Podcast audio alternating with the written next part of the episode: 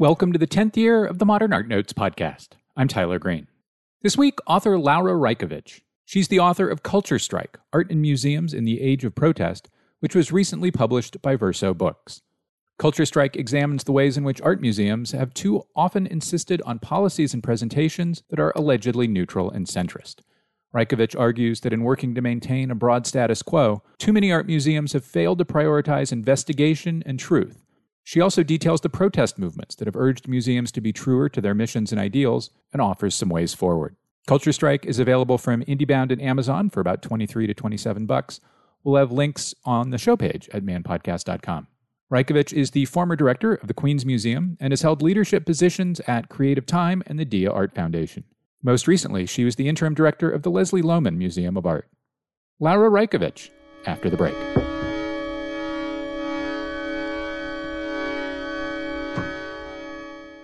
Bemis Center for Contemporary Arts in Omaha, Nebraska presents Art in Practice, the intersection of poetry and visual art, on August 24th at 7 p.m. Central.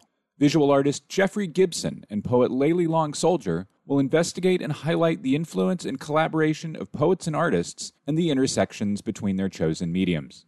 Gibson's practice merges aspects of Native American visual culture with allusions to contemporary geometric abstraction. The artist references the colors and patterns of 19th century painted rawhide containers, commonly called parfleche, which are associated with particular native communities in the Plateau, Plains, and Great Basin regions. His painting, Migration, is currently on view at Bemis in Altogether Amongst Many Reflections on Empathy. By intermingling these designs with a style linked to celebrated non native artists such as Frank Stella and Josef Albers, Migration contests an American art history that very often overlooks Native American art. Layli Long Soldier's poems have appeared in Poetry Magazine, The New York Times, The American Poet, The American Reader, The Kenyon Review Online, Bomb, and elsewhere. She is the recipient of an NACF National Artist Fellowship, a Lannan Literary Fellowship, a Whiting Award, and was a finalist for the 2017 National Book Award. She has also received the 2018 PEN Jean Stein Award, the 2018 National Book Critics Circle Award, and a 2021 Academy of Arts and Letters Award for Literature. She is the author of Chromosomory, Q Avenue Press 2010, and Whereas, Graywolf Press 2017. She holds a BFA from the Institute of American Indian Arts and an MFA from Bard College. Long Soldier is a citizen of the Oglala Lakota Nation and lives in Santa Fe, New Mexico. Free admission. RSVP is required at bemiscenter.org slash events to receive Zoom information. Now on view at the Hammer Museum in Los Angeles, two special single gallery presentations by Brian Jungen and David Hartt. Drawn from the Hammer Contemporary Collection, Brian Jungen's installation, The Evening Redness in the West, addresses the legacy of colonialism and violence in Hollywood westerns. Part of the museum's signature Hammer Project series, David Hartt's installation, The Histories, Old Black Joe, centered on jacquard woven tapestries and a quadraphonic soundtrack arranged by the legendary musician Van Dyke Parks, examines the relationships between culture, geography, and colonial histories in the Americas in the 19th century. Opening this weekend at the Hammer, Brian Jungen closes October 31st, and David Hartt closes January 2nd. Details at hammer.ucla.edu. Outdoor Theater Under the Stars returns to the Getty Villa Museum with Lysistrata, a hilarious retelling of an ancient Greek comedy set to Liza Minnelli's greatest hits. Cheer on our hero as she takes on the establishment, storms the Acropolis, and rallies the women into a sex strike until the men of Athens and Sparta commit to peace. Experience the talented Troubadour Theater Company as they perform in a venue modeled after ancient Greek and Roman theaters. Shows start September 9th. Book your tickets now at getty.edu. Point of Departure, 1958 to present, at Sheldon Museum of Art, draws its title from a 1958 jazz recording by Andrew Hill that both exemplifies and defies its time. The exhibition surveys the evolution of abstraction from the late 1950s, after the first wave of artists associated with abstract expressionism, to the present. The artists featured in Point of Departure embrace the primacy of their materials, using visual language rooted in observation. Works by Tony Bechara, Ross Bleckner, Lisa Corinne Davis, Ron Gorchov, Carmen Herrera, Norman Lewis, Jill Nathanson, Odili Donald Odita, Larry Poons, Mavis Pusey, Stanley Whitney, Sue Williams, William T. Williams, Terry Winters, and others show fluid interplay between abstraction and depictive references.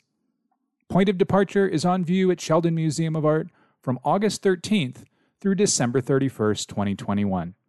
For more information, visit sheldonartmuseum.org.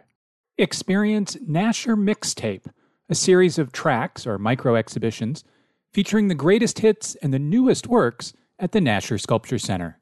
See works by Basquiat, Brancusi, Melvin Edwards, Miro, and more, including Judy Chicago's rearrangeable rainbow blocks. The vibrant major work by Chicago celebrates the part women artists played in the legacy of minimalism. Exhibition closes on September 26th. More at NasherSculptureCenter.org.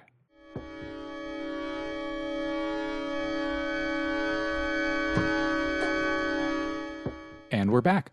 Laura Raicovich, welcome to the Modern Art Notes podcast. Thank you so much, Tyler. It's really a pleasure to be here. At the core of the book, Culture Strike, is the idea that art museums should be motivated by truth and factuality. Before we address those ideas, you ask kind of the the fundamental grounding question in the book, how does the myth of neutrality manifest within our cultural spaces? which is like the perfect question. So, how did this neutrality, this kind of both sidesism, come to infest museums, sites that are supposed to very much take the side of factuality and ideally interrogation?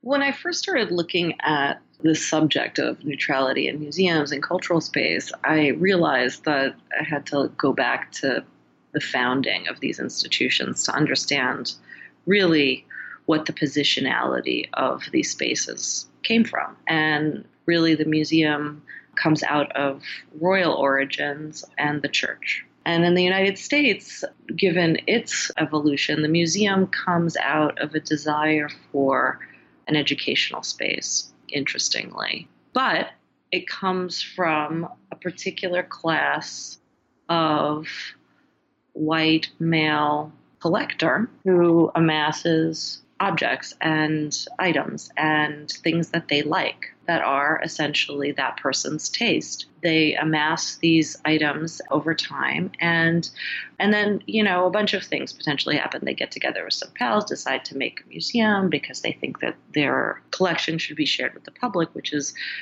undeniably a generous act.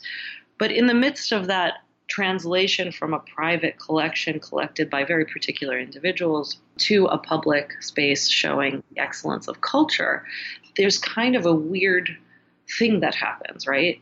This thing that was a collection of personal items becomes, by definition, something that is excellent, that embodies kind of high level of cultural value for its aesthetics, for its history, and for its provenance, where it comes from. And I think you know when when that happens then you have subsequent generations of folks studying that particular body of work as excellent as central as particularly great and there's no doubt that you know there are extraordinary works of art that have come into public collections in this way and very beautiful items and histories that have been revealed through this process.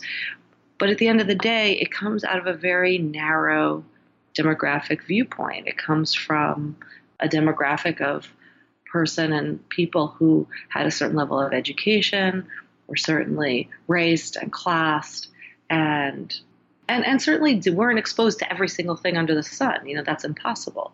So denying the positionality of where those collections come from and how they existed in the world and how they were enabled to exist in the world is really important because it's quite clear that you know the, the museums that resulted from those donated collections or received collections might not have received stuff that those individuals were never exposed to, that they may or may not have loved, but nonetheless might be important to the cultural record of humanity, and therefore are not included right? And so from the outset, you have this narrowing down and a very particular narrowing down. It's not just narrowing down and separating the wheat from the chaff, as it were, but it's actually selecting the work and works that are desired by a particular demographic of people.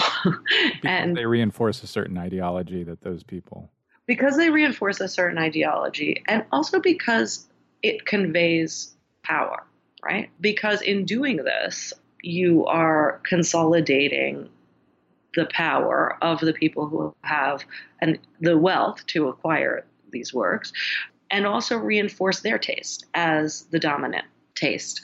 And so in doing that over time, you're naturally excluding anything that doesn't look like that. you know?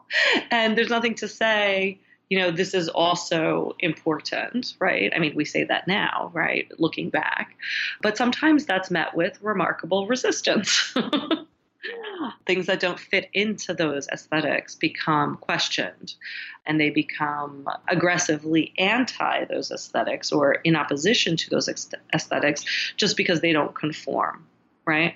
And so whole new bodies of scholarship have to exist to root for and enumerate the ways in which those items should also be considered masterworks if we believe in such you know distinctions. And so then you get this this this completely obvious inside outside upstairs downstairs you know, however high, low, however you want to term it, but it's it's there from the very beginning. It's there from the very outset. And in part it's because the museum is established as a container for culture, as a way of separating art from life in a sense. And, and it takes a really long time even you know, and I don't think we're even really quite there yet to really understand how one might actually be able to talk about the works of art that are used in daily life that, that aren't necessarily classified as design objects or other things like that you know how do you how do you do that? How do you do that effectively? How do you do that with without taking away the dignity of of that work?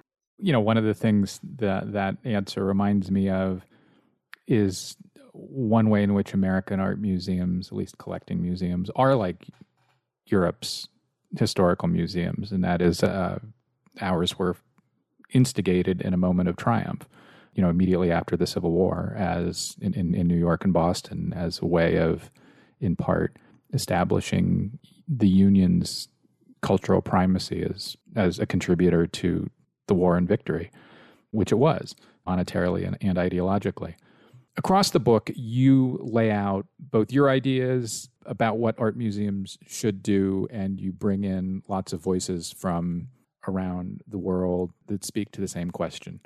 So, what do you think art museums, be they rich with historical collections of thousand year old stuff, or Kunsthalls, you know, which are pretty different, what, what do you think they must do? What should be at the core of their work? That's a tough question because I do think that there are very different roles for those kinds of institutions. But I guess if I were to say they need to contain culture in a way that is flexible enough to accommodate a great deal of contemporary activity.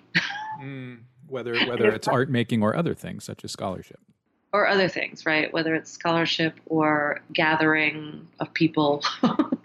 you know, I, I, know it sounds vague, but it, it's purposeful because I do think that there are different things that different kinds of institutions need to do, and that and that it's not it, it's profoundly a not one size fits all thing. And in part, that's why I you know sort of resist the the demands that people have made to kind of map out a solution because a I don't think there is a solution, and b I think that if the solution is derived by me or by you or by any of us individually, that the solution will invariably be flawed to the point where it's pointless.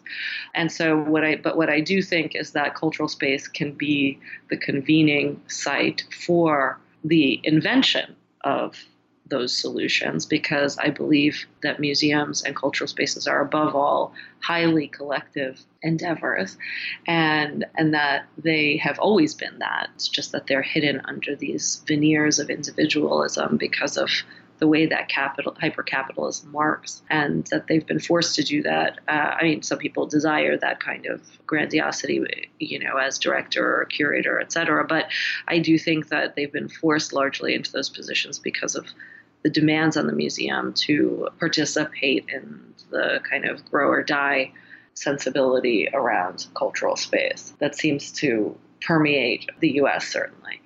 And so, you know, I think that there is a real need to understand how radically slowing down might allow for cultural space to be a better, to be better for more people.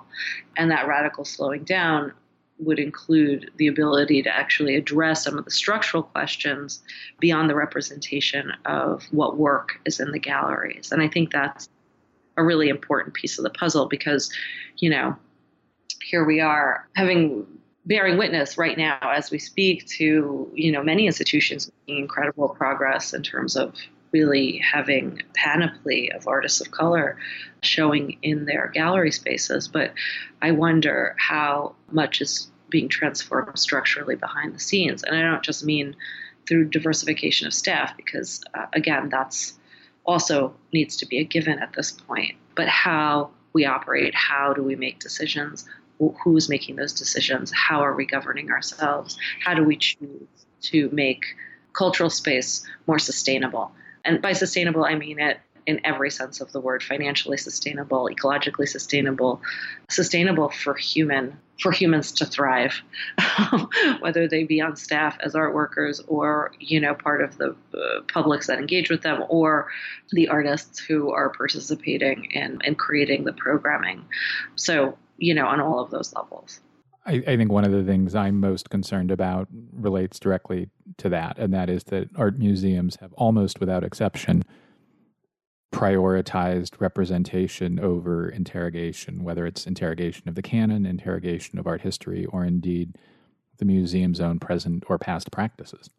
Yeah, I completely agree with you. I think that that is, and it verges or is outright tokenization at a certain point, you know, and I think you know, especially when the support structures are not put in place to actually make sure that those initiatives are successful and it doesn't and it it goes beyond tokenization. I, have seen too many circumstances where there have been the kinds of hirings that make a great deal of sense, period, but then those workers are not supported in a way that allows them to to actually succeed in their in the roles that they've been given. And so I think part of my desire in writing this book was to say, yes, that's necessary. This representational work is absolutely necessary, but it is just the beginning. It's like the tip of the iceberg, as it were. And so, how do we really get at what uh, what has to be done structurally, and how do we actually confront the problematics of the ways in which culture is funded in the United States, for example, or the way that hiring is done or credentialing, or how do we respond as cultural institutions to protest? How do we view the demands that are being made? And that's where I think the radical view has to be taken, which is that protest is a radical form of care. And if I didn't care about the institution, I wouldn't be protesting it and I wouldn't consolidate my ideas or even spend time thinking about it and organizing organizing with other people to make institutions understand what what we desire. I mean, and I've been inside. Look, I, I speak from having both been inside and outside. And, and being inside, you're terrified. You're terrified all the time because you are worried about losing your funding. You're worried about losing your audiences. You're worried about losing your board. You're really worried about losing your staff. I mean, it is just, it's just a big ball of worry. And so, why not do it better so you don't have to worry so much all the time? And uh, easier said than done, I definitely know. However, you know, I think we're put in this de- defensive position as administrators, as art workers, in in the way that the whole universe is structured. So I, am committed to actually finding new ways of doing things, because or other ways of doing things, because I don't want to work in that space. I don't want that big ball of worry haunting me everywhere. And what I really want is to talk to the staff, talk to the board, talk to whoever, talk to directors, talk to publics, and understand how we can make it better for everyone. And that may sound Pollyanna, and I'm fine with that. Because I do believe that the protests that have been leveled, whether you see them at unionization efforts as, to, as, as protests or you know even more subtle internal discussions as resistance all of it is extremely valuable information. I'm not saying that you know everyone needs to agree. That is not the point. The point is we need to have space to actually figure out what we're disagreeing about and actually in good faith, have those conversations.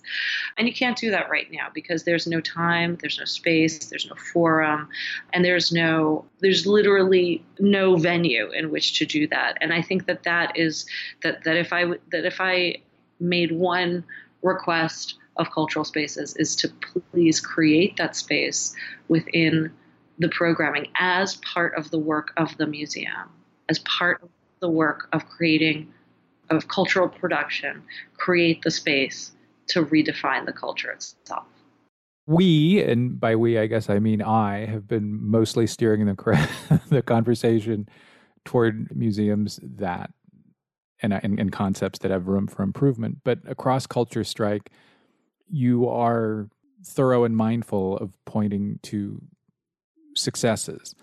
And, and you write a good bit about Australia. So, have Australian art museums, be they collecting or Kunsthalle, both or neither for that matter, had more success in grappling with history and its impact than American institutions? I'm not sure. I mean, I only spent 10 days in Australia, but I did learn a few really important things. You know, I went to Australia about six months before COVID hit in the United States.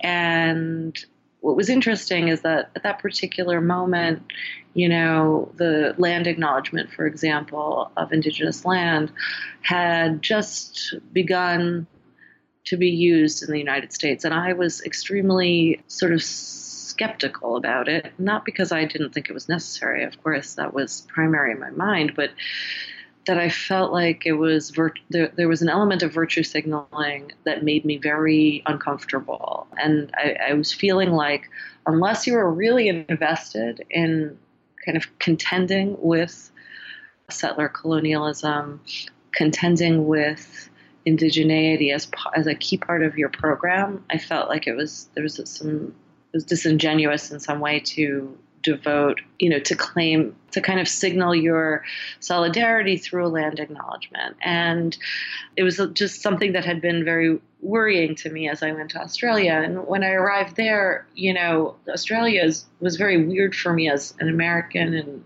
you know, to be in a place that was so familiar and yet so vastly different culturally. Like we spoke the same language, but we didn't really speak the same language. We were, you know, walking on indigenous land that had been colonized by by settlers from from Europe and from the UK.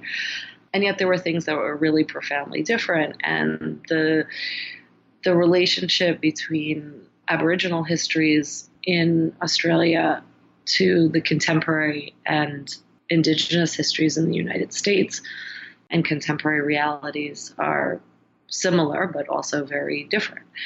And I was only there long enough to understand like only one minuscule piece of that, which was around the land acknowledgement, which was to me very eye opening. And, you know, in Australia, everybody knows what language group, what languages were spoken in the, are spoken in the, in the Aboriginal lands on which people work and operate and live, and that is common knowledge. And not only that, but there are land acknowledgments at the beginning of every single form of events that I could imagine.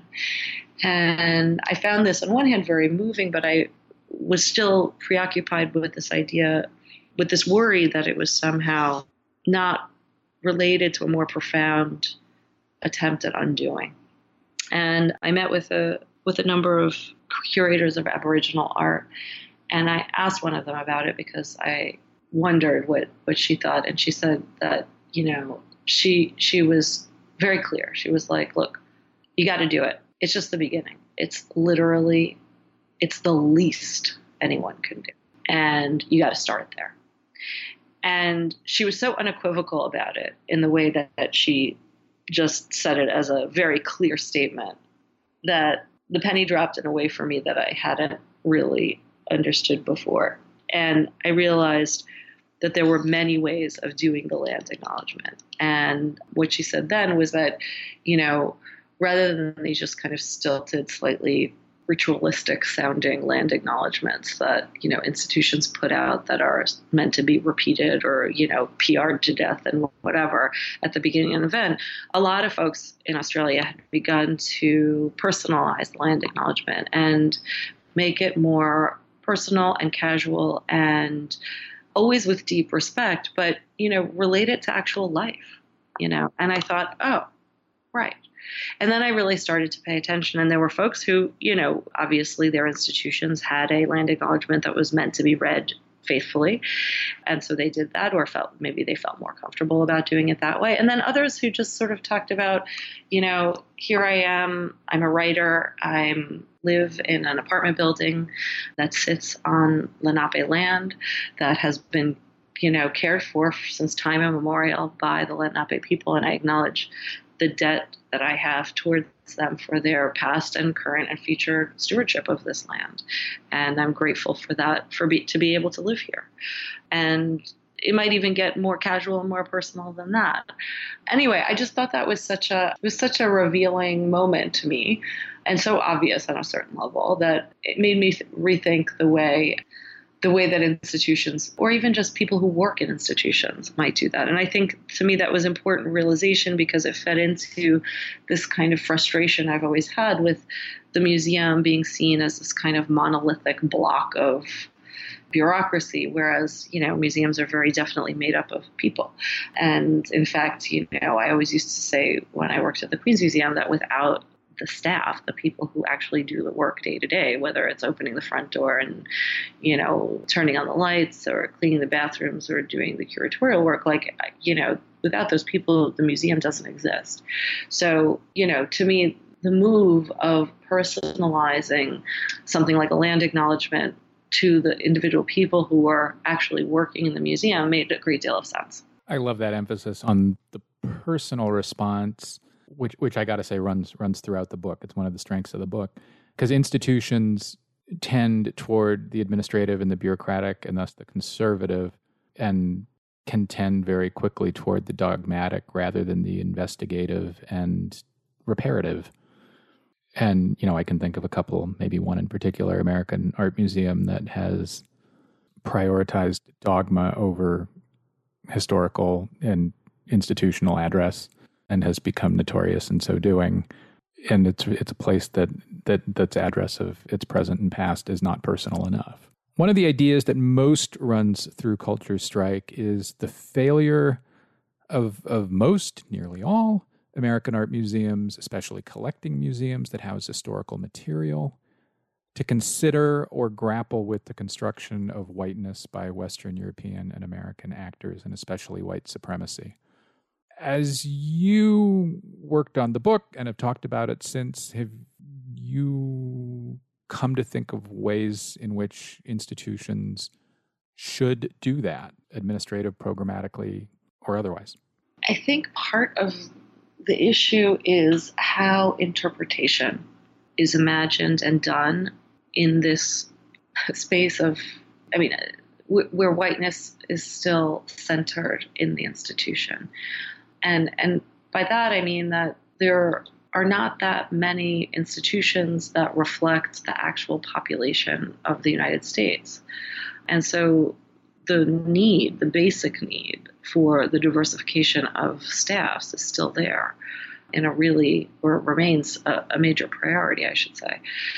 And so, with respect to that, I think a really valuable experiment that was imagined and executed by uh, Look at Art, Get Paid, which I talk about in the book, which was started by two very young artists and scholars at, in, in college. And they uh, proposed a program for uh, the RISD Art Museum that was called Look at Art, Get Paid, that brought regular folks from surrounding neighborhoods in Providence who didn't typically go to museums and paid them to be experts, external experts in critiquing how the museum presented itself to its publics. And, uh, you know, I thought this was rather extraordinary, not only that these two really wonderful women thought this up, but but that that the museum, the Art Museum, was actually game on to to kind of to, to do it and to devote resources to paying folks to to do that. And you know what's interesting about what the results were were you know not you know, I don't think it would surprise anyone that, you know, people of color felt alienated inside these very white spaces, et cetera, et cetera. They didn't think that they couldn't understand why, why if people, if they really wanted to attract audiences whose first language wasn't English, why they wouldn't have materials in other languages. You know, these are, these, this is feedback that could be accepted, that could be expected. However, what the project did that was even more profound was it made it personal because the people who were hired actually said the things out loud that they felt. And that then people who worked at the museum, who say worked in visitor services, and you know, most people I know who work in visitor services or whatever the, whatever it's called. And museums use different terminologies, but you know, in visitor experience or whatever, most of those people actually want to welcome people into the museum. They're not like committed to exclusion.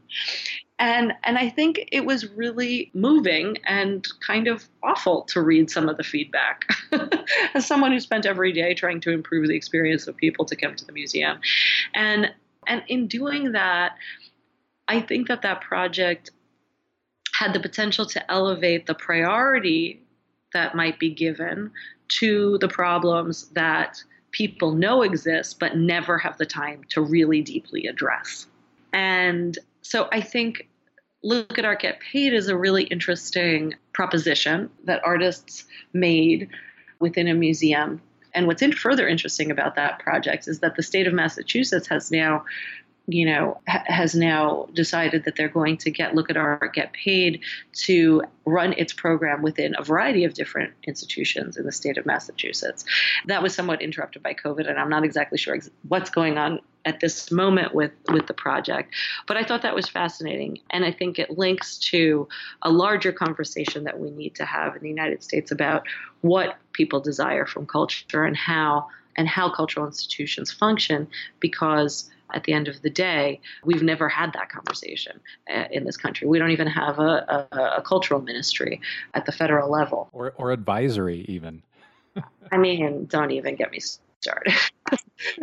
National cultural policy, you know, and, and I'm a great believer in in the need to actually create, to begin to create cultural justice in the United States as a whole through sustaining cultural infrastructure on a federal level. And I had a very interesting conversation last night with Jeff Chang, and we were talking about how, you know, when the NEA decided to focus in the late 80s and early 90s about on really making sure that infra- that kind of infrastructure was funded not just in big cities but in small towns and you know across the United States that that actually made an enormous difference to the ability for the ability for people of color, queer folks, women to produce work in a way that that was unprecedented to that moment in time. And and so that that gives us an inkling of what real funding out of an infrastructure bill, for example, what that might do, A, to the balance of power between public and private philanthropy,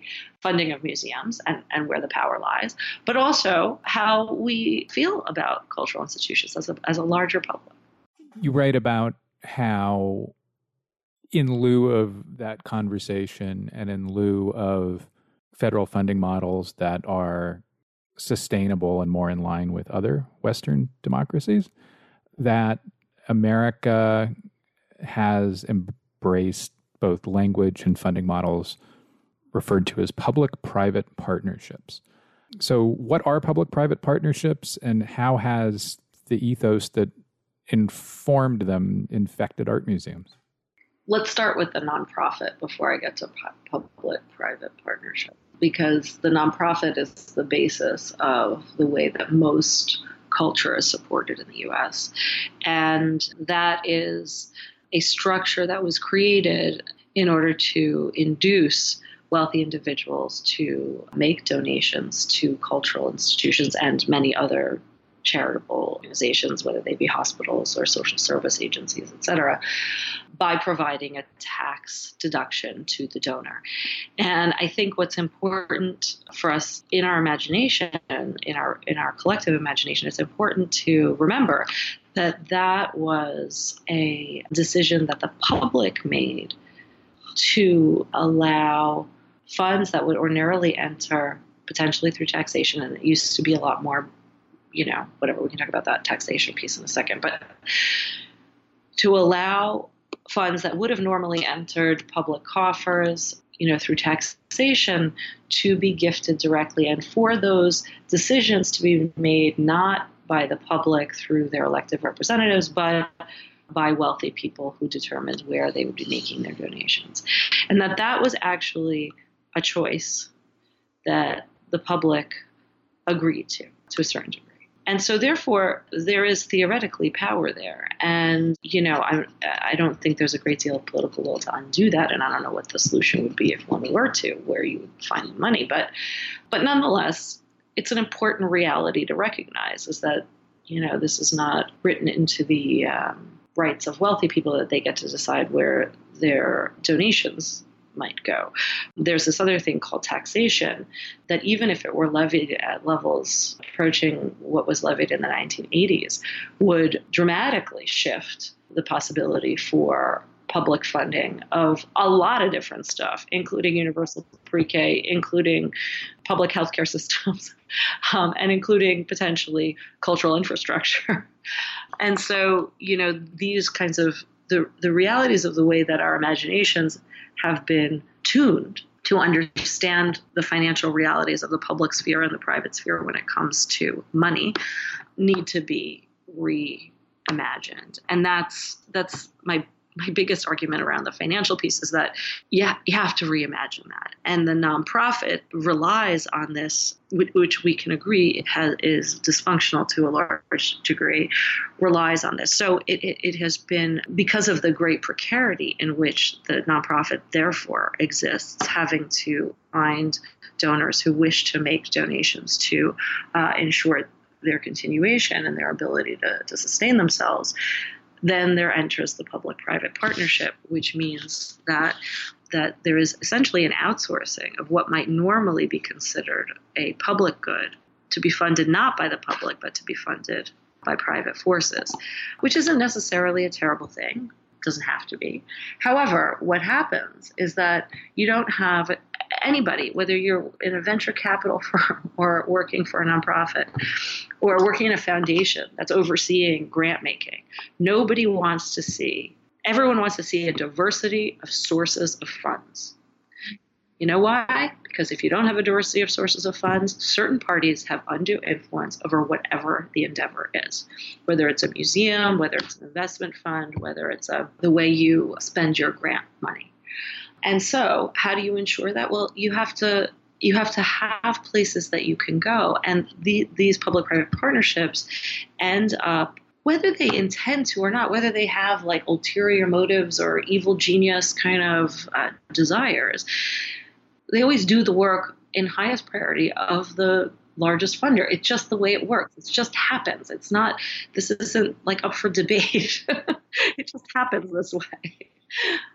And there are trends all the time that show this.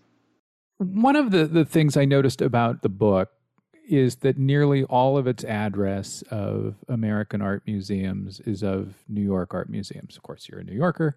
There are a couple pages on a sequence of events at the Walker in Minneapolis, and a couple of pages addressing Philip Guston related decision making, we might say, at the National Gallery of Art is part of the argument of the book that the issues you raise and that we're discussing are, are pretty much confined to New York institutions, or that museums in the other 97, 98% of America have found solutions that we should recognize and consider? Or is it that, wow, New York museums are really stuck in a problem at the moment? I think New York museums are really stuck in a problem at the moment. I think that many other museums are also stuck in a pro- in the same problem, although they manifest differently in different contexts.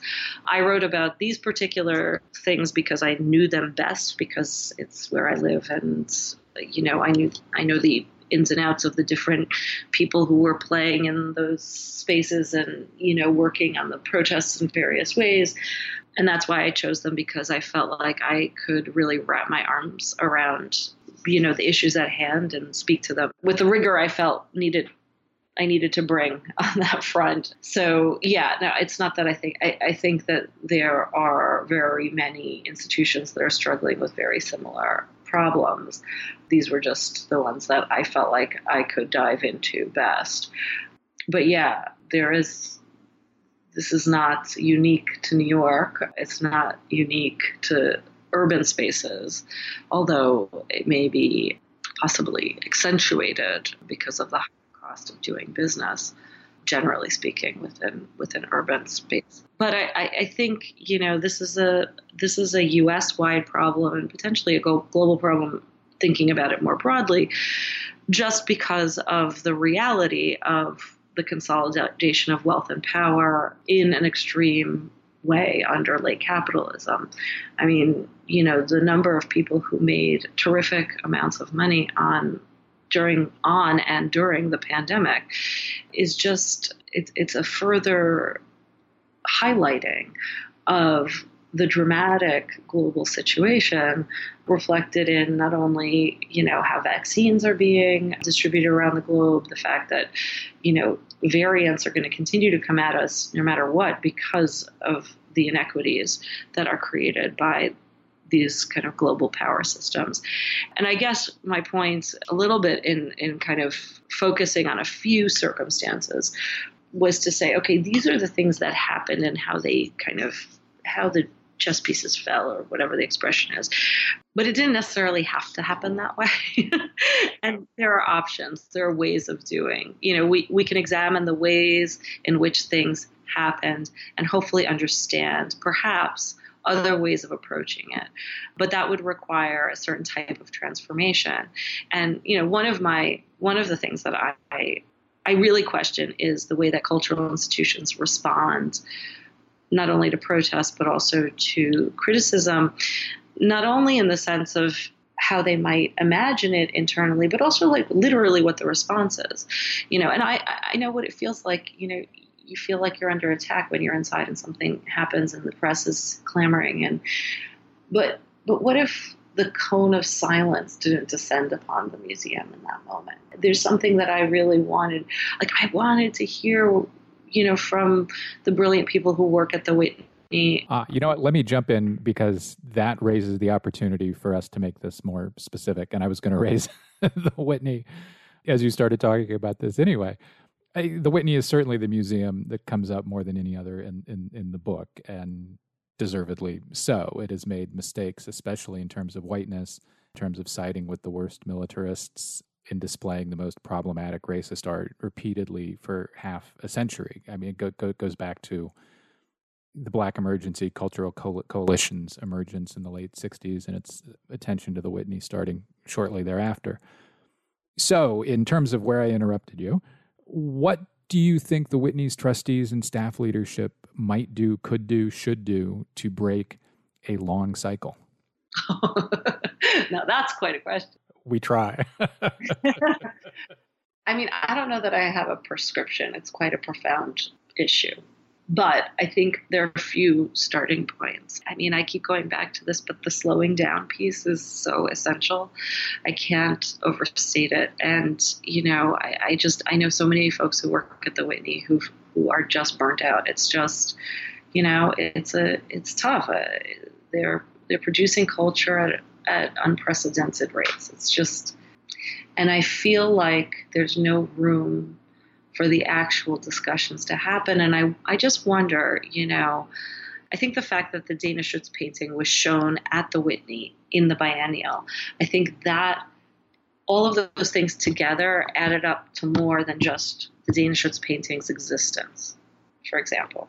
I think it comp- the, the, the Whitney's history compounded the way that it as an institution framed Open Casket in a ver- very particular way, and it also and the responses that were generated to it, the both the the kind of outcry around how and why such a painting would be displayed in a museum and in the biennial and in the Whitney in particular and then the counter arguments around censorship and then the counter counter arguments you know all of the that debate which which was really actually quite important you know and and and happened somewhat publicly from a critique standpoint but at the same time the Whitney itself as an institution may have engaged in that internally by, you know, hiring Aruna D'Souza and, and having really deep conversations with her about some of it, by, you know, engaging the Racial Imaginary Institute to come and present a really quite extraordinary program with quite robust public discussion. But I also felt like, you know, what would have happened if the actual internal conversations of the Whitney staff became more public. I kind of want to know what folks were thinking, you know, and what they are thinking and what they do think. You mean you mean before the work went on view or as part of the process you're describing?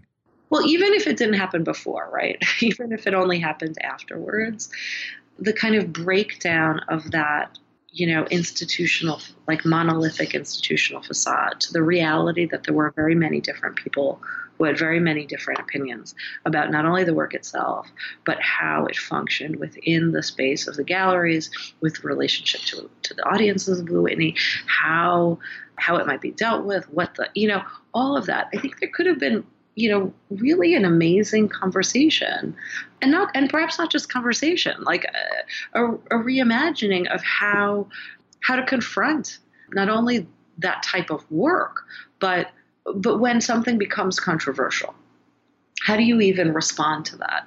How do we invent new protocols to do that? Because obviously what's happening now is not really working. You know never mind how do we how do we end up in a space where we don't have those conflicts to begin with? And i think you know in a sense trying to mitigate those conflicts isn't necessarily to to our benefit you know because i think that part of what the kind of explosion of feeling, emotion, and writing and ideas and around Open Casket was incredibly, actually, it broke open a lot of questions that were needing to be addressed to begin with. So what happens when that when an artwork say triggers that kind of thing? You know, how, how do you then respond? Because uh, you know, it's funny because I, I remember I was talking I talked to the curate to one of the curators about the work and and, and in their kind of briefing sessions around the biennial, that Open Casket was not one of the works that they thought might trigger protest, which says a whole hell of a lot about also, you know, what what people imagine will trigger protest. so I guess I want to kind of reimagine what the response might be. You know, what the response might be to a staff writing a letter to its director asking for clarity and for understanding how they're supposed to do their work in circumstances where they are personally impacted by the tear gas production of one of the trustees. Back to the personal and individual we were talking about a moment ago. Personal and the individual. We're not talking, these institutions are not these like great monoliths. They're comprised of individual people. And, and, and the lack of actually making visible that humanity and that and, and the diversity that does exist within those spaces actually makes them whiter than they are and i would say that is a strategy of white supremacy first of all but all the more reason to undo it right i mean uh, you know corner suites like to act institutionally people outside the corner suites like for more individual agency and the trick is or a question is how to achieve that yeah, and it remains to be invented. But uh, you know, I well, well, let me. I mean, that's a transition too. In the last chapter of the book, you offer prescriptions for change, ideas for change, examine some successes, and is the unionization movement we've seen underway in art museums part of an answer, part of a way of elevating the individual and personal in the face of the monolithic?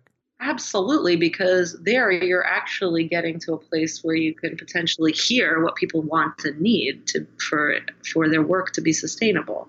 But I think that's also you know it's pretty basic right?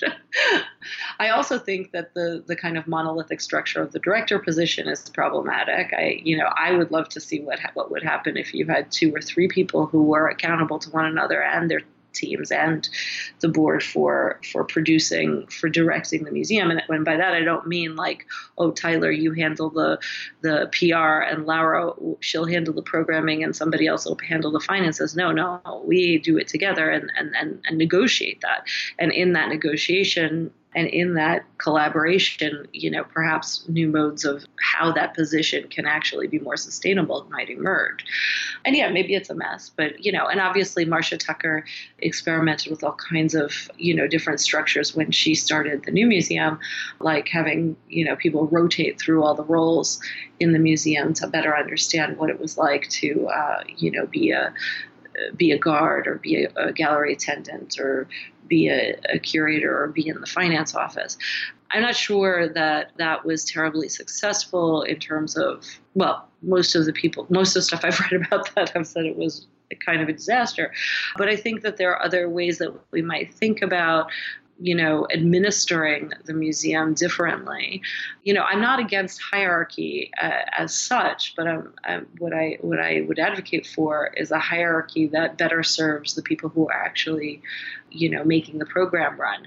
So, for example, you know, when I first started working at the Queens Museum, it was a relatively flat structure, and what I realized is that you know, folks who are having questions that they didn't know how to deal with managerially or programmatically didn't really have anyone to go to to ask except for the director because of the way that the reporting structure worked. And so we added a layer of deputy directors, and I explicitly talked. We explicitly talked about this was not a distancing mechanism that I was imposing, but this was something that I wanted to provide resources for folks who needed questions answered, but you know they they needed somebody who was perhaps more available than I was, you know, for example. So these are all incomplete thoughts in part because I don't think that I can find the solution on my own. These are like my experiences that have given me certain potential routes forward. But the important thing is that we reinvent it in a in a more collective way and that you know my offerings in the last chapter of the book are really about you know thinking through thoughts like well what would happen if for example, participatory budgeting in the United States, in New York, has, has been quite successful. That the city council basically allocates a certain amount of funds per city council district for community projects that are allocated by by vote, basically. And and what would happen if that was something that a, that that cultural spaces began to do both internally amongst the staff, but also externally how might that work? What would that look like? You know, how, how would you how would you really deal with radical transparency around, around budgeting?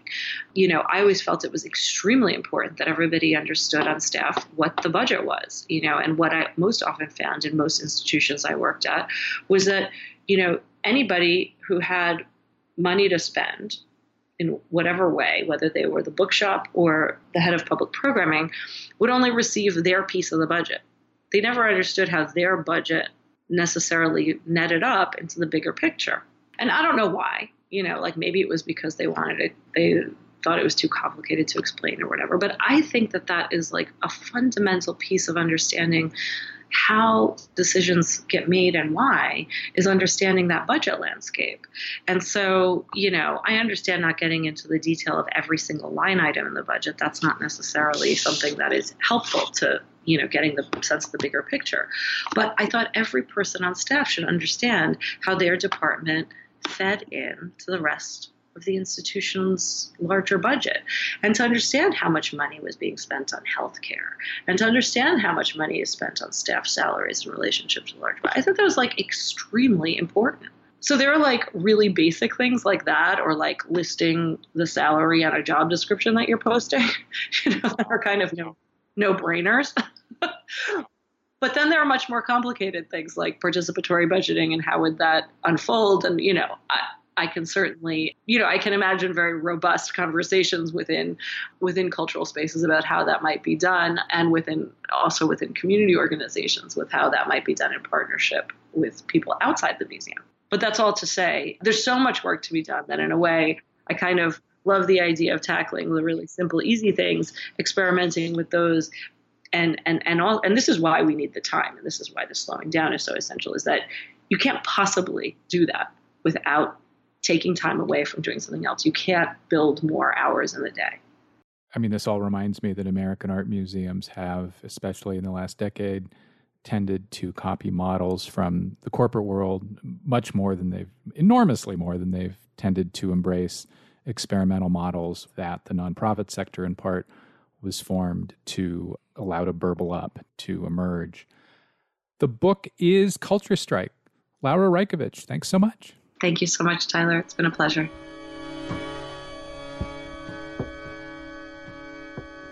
That's all for this week's show. The Modern Art Notes podcast is edited by Wilson Butterworth.